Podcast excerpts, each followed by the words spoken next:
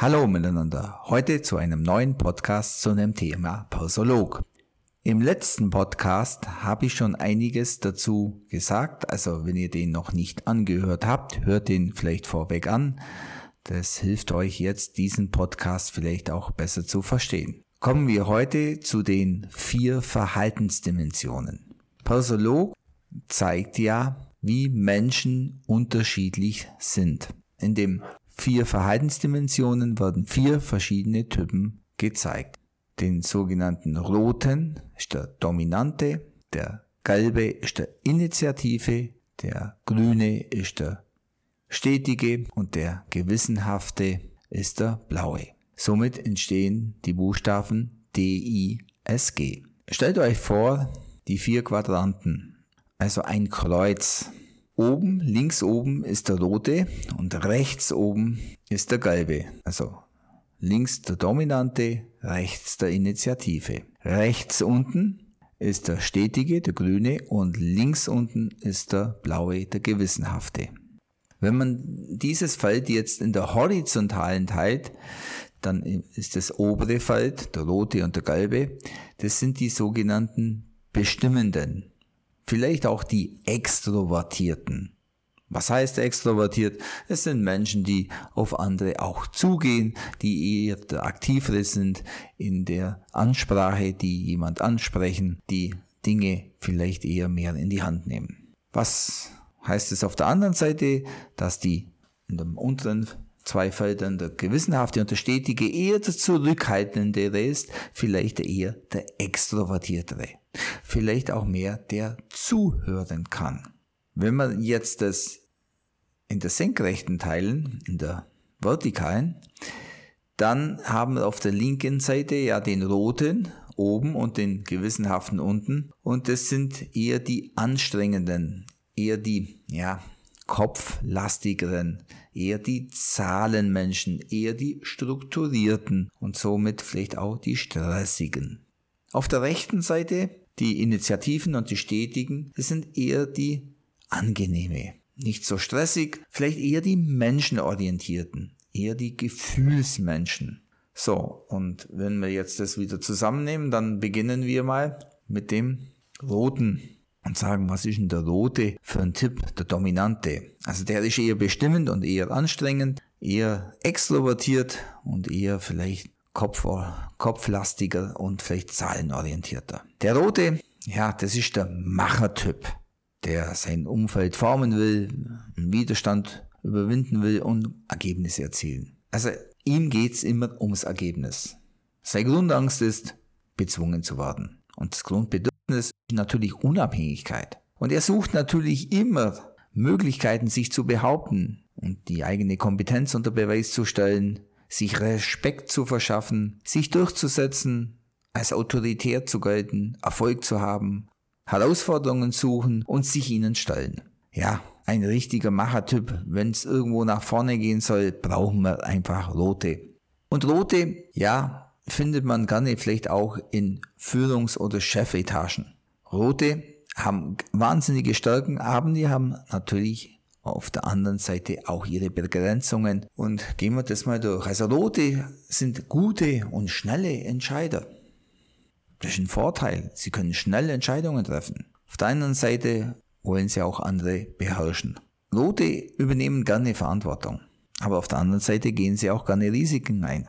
Und kann auch das ein oder andere mal schiefgehen. Ein Roter will immer sofortige Ergebnisse. Und somit schafft er natürlich für andere automatisch auch Probleme, weil es kann nicht schnell genug gehen und jetzt zack, zack. Ein Loto ist sehr anspruchsvoll mit sich selbst, aber auch mit anderen und somit überfordert er natürlich auch öfters andere. Und ein Loto ist auch sehr selbstbewusst. Auf der anderen Seite wirkt er für anderen aufgrund dessen auch öfters mal arrogant und sagt, das ist ein arroganter Typ. Ja, und somit überfährt er auch, auch Menschen wie eine Dampfwalze, weil Hauptsache das Ergebnis passt, Menschen in ihm, ja, da dazwischen kommen, interessiert ihn nicht oder er wirkt so, als würde der Mensch nicht so viel gelten wie das Ergebnis. Jetzt schauen wir mal den Gelben an. Der Gelbe, das ist ja eher der angenehme, eher der menschenorientierte und vielleicht doch auch der bestimmende.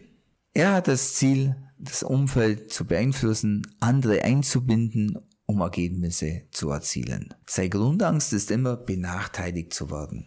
Und deswegen ist sein Grundbedürfnis, akzeptiert zu werden. Anerkennung. Ja, was ist seine Motivation? Er will die Möglichkeit haben, Spaß zu haben, die Gefühle anderer zu verstehen, mit Menschen umzugehen, in Bewegung zu bleiben und Dinge zu tun, bei denen er Zeit und Mühe keine Rolle spielt und zwischenmenschliche Spannungen auflösen kann. Ja, und ein Galber hat natürlich geniale Stärken, aber auf der anderen Seite natürlich auch wieder seine Begrenzungen. Und ein Galber ist einer, der ist sehr ideenreich. Ja, aber sein Ideenreichtum hat die Begrenzung, dass er auch sehr sprunghaft ist. Heute das, morgen das, übermorgen das. Auf der einen Seite kann er auch sehr enthusiastisch sein. Auf der einen Seite oder auf der anderen Seite sozusagen führen die gerne auch so ein Theaterstück auf. Und dann denkt, ah, was macht denn, was regt er sich dann auf, wie auch immer. Er kann auf jeden Fall mal gut Emotionen zeigen.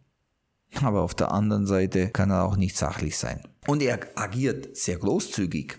Ja, und auf der anderen Seite ist er auch sehr verschwenderisch. Gerade in wirtschaftlichen Dingen. Er verdient 10 Euro, gibt 11 aus und sagt, von der Differenz lebe ich. Ja, den Spruch kennt er vielleicht woher. Also ich weiß nicht, ob sie immer, wenn sie richtig gelb sind, auch so geschäftsfähig sind.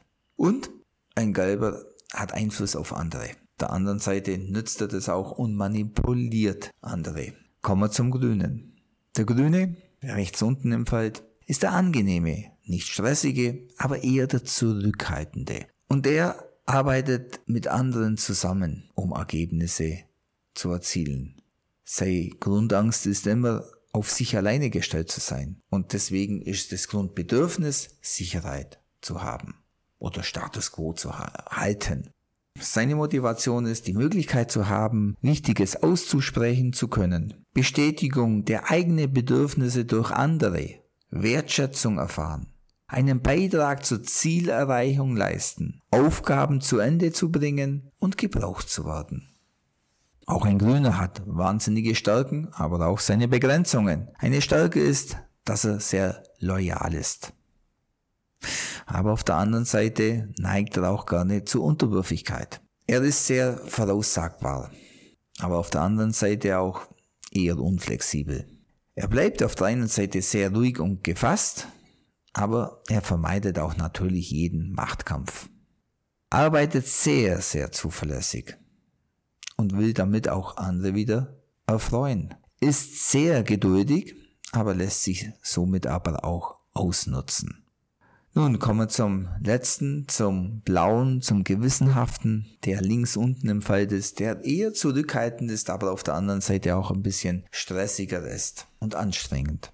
Gerne vielleicht als Buchhaltertyp beschrieben oder der Excel-Freak. Ja, das sind, sein Ziel ist es immer, Dinge gründlich durchzudenken, um Ergebnisse zu erzielen. Sein Grundangst ist, kritisiert zu werden und das Grundbedürfnis ist immer, Aufgaben auch richtig zu machen. Also er will Recht haben. Seine Motivation ist, die Möglichkeiten, andere fair zu behandeln, die Welt zu verbessern, Fehler ausmerzen, die eigene Ansichten rechtfertigen, einheitliche Bewegungsmaßstäbe zu entwickeln und sich von bedrohlichen Dingen fernzuhalten. Also absoluter Sicherheitstipp. Ja, der Blaue hat auch geniale Stärken, wie auch Begrenzungen. Also er kümmert sich gerne um Details. Es kann eine Riesenstärke sein, aber auch er ist eher pedantisch. Er hält sich an Regeln, aber treibt dadurch auch andere in die Defensive. Er ist sehr diplomatisch und taktvoll, aber fordert auch von anderen, sachlich zu bleiben. Beherrscht sich, hat aber auf der anderen Seite sicher sehr Probleme mit emotionalen Menschen. Und er prüft und ist analytisch und bremst alles aus auf der anderen Seite. So, und jetzt haben wir die vier Grundfarben besprochen. Und es ist natürlich so, wenn ihr jetzt so ein Profil ausfüllt, dann habt ihr natürlich von allen Farben mehr oder weniger. Ja, das heißt, es kann sein, dass ihr eine Farbe ganz viel habt, dann spricht man von einer Signifikanz. Oder wenn ihr ganz wenig von der Farbe habt, dann habt ihr auch eine Signifikanz wenig. Und dann seid ihr natürlich eher so Typen, Typen kann man relativ gut erkennen und ja, dann weiß man, ja, den kenne ich, das ist eher rot oder, oder das ist eher vielleicht der grüne. Aber es kann auch sein, dass du von allen Farben so ziemlich gleich viel hast und bei so einem Profil muss man sich das so vorstellen, da gibt's dann zwischen 0 und 100 Prozent und wenn du irgendwo zwischen 40 und 80 Prozent überall liegst, dann bist du keine Type, dann bist du auch nicht signifikant. Dann hast du von allem etwas, aber von keinem ganz viel. Die Mittellinie, die zwischen 50 und 60 Prozent liegt, die definiert jetzt, ob man ein rot-gelber, ein gelb-grüner, ein blau-gelber oder wie auch immer, was es für Kombinationsmöglichkeiten gibt. Es gibt eigentlich jegliche Kombination und was du für ein spezieller Typ bist, kann man dann nachlesen und dann genau rausfiltern, was du aus diesem Profil machen kannst, wofür du richtig gut geeignet bist und wofür du vielleicht auch weniger geeignet bist. Und was deine Vorgehensstrategien sind, wenn du irgendwas erreichen willst. Nun, ich will heute in diesem Podcast nicht so in die Tiefe gehen. Ich nutze gerne dieses Modell für folgende Trainings. Punkt eins beim Unternehmertraining nütze ich das gerne. Was bin ich denn für ein Unternehmertyp und wie muss ich vielleicht mein Führungscrew zusammenstellen, damit ich das kompensieren kann, was ich vielleicht weniger bin. Oder beim Masterverkaufstraining setze ich es ein, damit ich meinen Verkaufsstil an meine Persönlichkeit anpassen kann. Selbe ist beim Bauleitertraining, setze ich auch dieses Profil ein. Warum? Damit ich auch weiß, aha, ich muss mich so organisieren, damit ich optimale oder optimal meine Bauabläufe koordinieren kann. Und auf der anderen Seite erkläre ich das bei vielen Trainings, damit ich damit ich verstehe, dass Menschen unterschiedlich sind und wie ich mich darauf einstellen kann. Ein hervorragendes Instrument ist auch dieses Profil einzusetzen beim Recruiting, bei der Mitarbeitergewinnung. Und da gilt natürlich immer die richtige Frau, die richtige Mann an der richtigen Stelle setzt natürlich zuerst mal voraus, dass ich eine gerade Stellenbeschreibung habe. Gerade im Unternehmertraining machen wir das über das Thema Prozesse, dass wir über die Prozesse ganz klar auch die Stelle oder die Rolle beschreiben und aus diesem Rollenprofil dann ein sogenanntes Stellenprofil auch mit Persolog erzeugen und dann habe ich ja da habe ich ganz klar jetzt so ein Profil, wo ich rauskriege, aha, für diese Stelle brauche ich diesen Persönlichkeitstyp. Und wenn ich jetzt in einen Recruiting-Prozess reingehe, dann kann ich ja jetzt genau diesen Typ von Menschen auch suchen. Ich möchte einen eigenen Podcast noch machen zu dem Thema Recruiting. Da werde ich das mal ganz genau erklären, wie ich dann das Persolog, das Persolog-Profil dann einsetze, damit ich auch die richtigen Leute für die richtige Rolle, sprich Stelle auch bekomme. Also ihr merkt schon, das ist ein vielfältiges Tool, das man einsetzen kann, das ich zum, also natürlich offline ausfüllen kann oder auch online ausfüllen kann.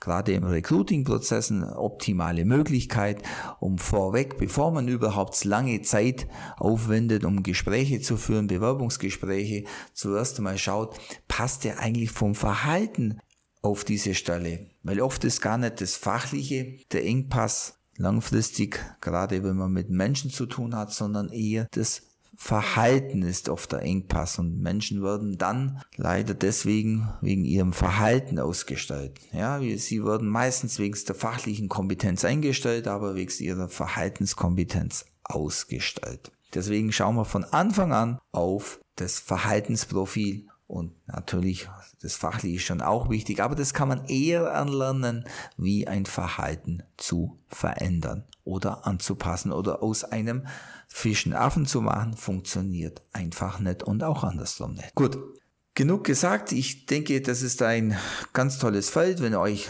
das richtig interessiert, geht auf irgendeiner dieser Trainings, dann werdet ihr das mitbekommen. Der ein oder andere, wo auf dem Training war, kennt es schon. Ist ja vielleicht eine gute Wiederholung wenn man das immer wieder jetzt in dem Fall hört, kann man sich auf die Menschen einstellen und auch persönlich die eigenen Stärken mehr leben und sich im Klaren zu sein, dass es immer besser ist, dass man sich mehr lebt und das oder den Arbeitsalltag so gestaltet, wo man auch Spaß und Freude hat. In diesem Sinne wünsche ich euch einen schönen Tag, schönen Abend, wie auch immer. Euer Klaus Zimmermann.